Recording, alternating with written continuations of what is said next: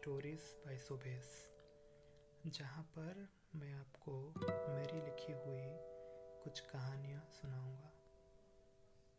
जो पहली कहानी है, वो है बारिश। ठंडी हवा और टिप टिप हो रही बारिश की आवाज़ से जब गोपाल की नींद खुली तो फ़ोन में टाइम देखा तो कुछ एक बजे थे। लैपटॉप खिड़की के पास था और खिड़की खुला हुआ था। उसकी सलाखें मानो ये बता रही थी कि तुम ना इस तेरह इंच के स्क्रीन के अंदर ही घुसे रहते हो। कभी बाहर ही नहीं निकलते। दिन इसी से शुरू और ख़त्म भी इसी में। मानो मैं जेल की सलाखों की तरह हूँ और तुम एक कैदी। आजकल गोपाल को ये ख्याल ज़्यादा आने लगे थे कि उसकी ज़िंदगी का मकसद क्या है। वो कर क्या रहा है? इसमें खुश तो होना मैं। और शायद अकेला गोपाल ही नहीं, आजकल हर कोई दूसरा जो अभी अभी नौकरी शुरू किया है, वो भी यही सोच रहा है। गोपाल ने लैपटॉप बैग में रखा और थोड़ा बालकनी में टहलने के लिए चला गया। शहर तो बड़ा था ना, इसीलिए बिजली नहीं गई थी आज। अगर गोपाल का गाँव होता तो कब का चला गया होता? उसको बारिश में भीगी हुई मिट्टी की खुशबू बहुत पसंद थी। गाँव में जब वह अपने दोस्तों के साथ खेला करता था, बारिश आने पर सब दोस्त बरामदे में खड़े होकर मिट्टी की खुशबू की तुलना किया करते थे। कोई बोलता था, काश ऐसा महक हर रोज मिलता। तो कोई नादान, काश मम्मी की बनाई लौकी की सब्ज़ी भी ऐसी महकती तो मैं रोज खा लेता।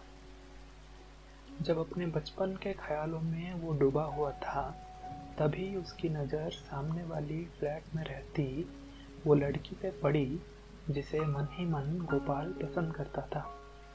पर कभी उससे बात नहीं किया था, ना उसका नाम भी जानता था।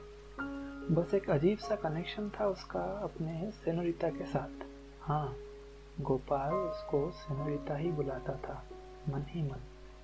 उस रात बारिश में जब गोपाल अपने बचपन को थोड़ा जीने की कोशिश कर रहा था, तभी उसके सामने पूरा का पूरा बचपना से भरी हुई अपनी सेनरिता को वह बारिश के बूंदों के साथ खेलता हुआ देख रहा था। वो कभी अपने सिर को सामने की ओर ले आती थी और पानी के दो बूंद गिरने पर खुश होकर नाचने लगती थी। तो कभी हाथ को आगे लेती और भिगा के अपने रूममेट के ऊपर फेंक देती और हंसने लगती। और उसकी वो हँसी गोपाल के सवालों से भरा हुआ दिल को थोड़ी देर के लिए सुकून और शांति से भर दिया। थोड़ी देर बाद गोपाल देखा तो उसकी सेनोरिता पानी में भीग कर नाच रही थी, खुशी से झूम रही थी। और गोपाल ये सब एक टक देखता ही रह रहा था। और मन ही मन मुस्कुरा रहा था। सोच रहा था, मोरनी भी जब नाचती होगी वन में तो इतनी ही खूबसूरत लगती होगी। कुछ देर वह ऐसे ही देखता रहा, और थोड़ी देर बाद बारिश रुक भी गया। उसकी मोरनी अब रूम के अंदर चली गई थी, और वह वहाँ अकेला अपने ख्यालों में खोया हुआ था। तभी पानी की एक बूंद उसके चेहरे पे गिरी।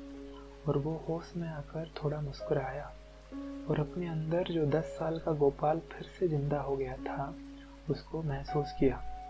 उसी मुस्कान के साथ वो अपने बिस्तर की ओर बढ़ने लगा। फिर से वही खिड़की की सलाखें, उसका बैग और बैग में आधा घुसा हुआ लैपटॉप। पर अभी उसको ये लग रहा था जैसे सलाखों मुस्कुरा रहे थे। मानो कोई जेल की खिड़की के नहीं एक रेल के डिब्बे की थे, जो उसको अपने बचपन की उन सब छोटे छोटे खुशियों की तरफ़ एक सुनहरे सफ़र पर ले जाना चाहते थे। ये था मैंने लिखी हुई कहानी, बारिश। आपको कैसा लगा? कमेंट करके ज़रूर बताइएगा। अगर अभी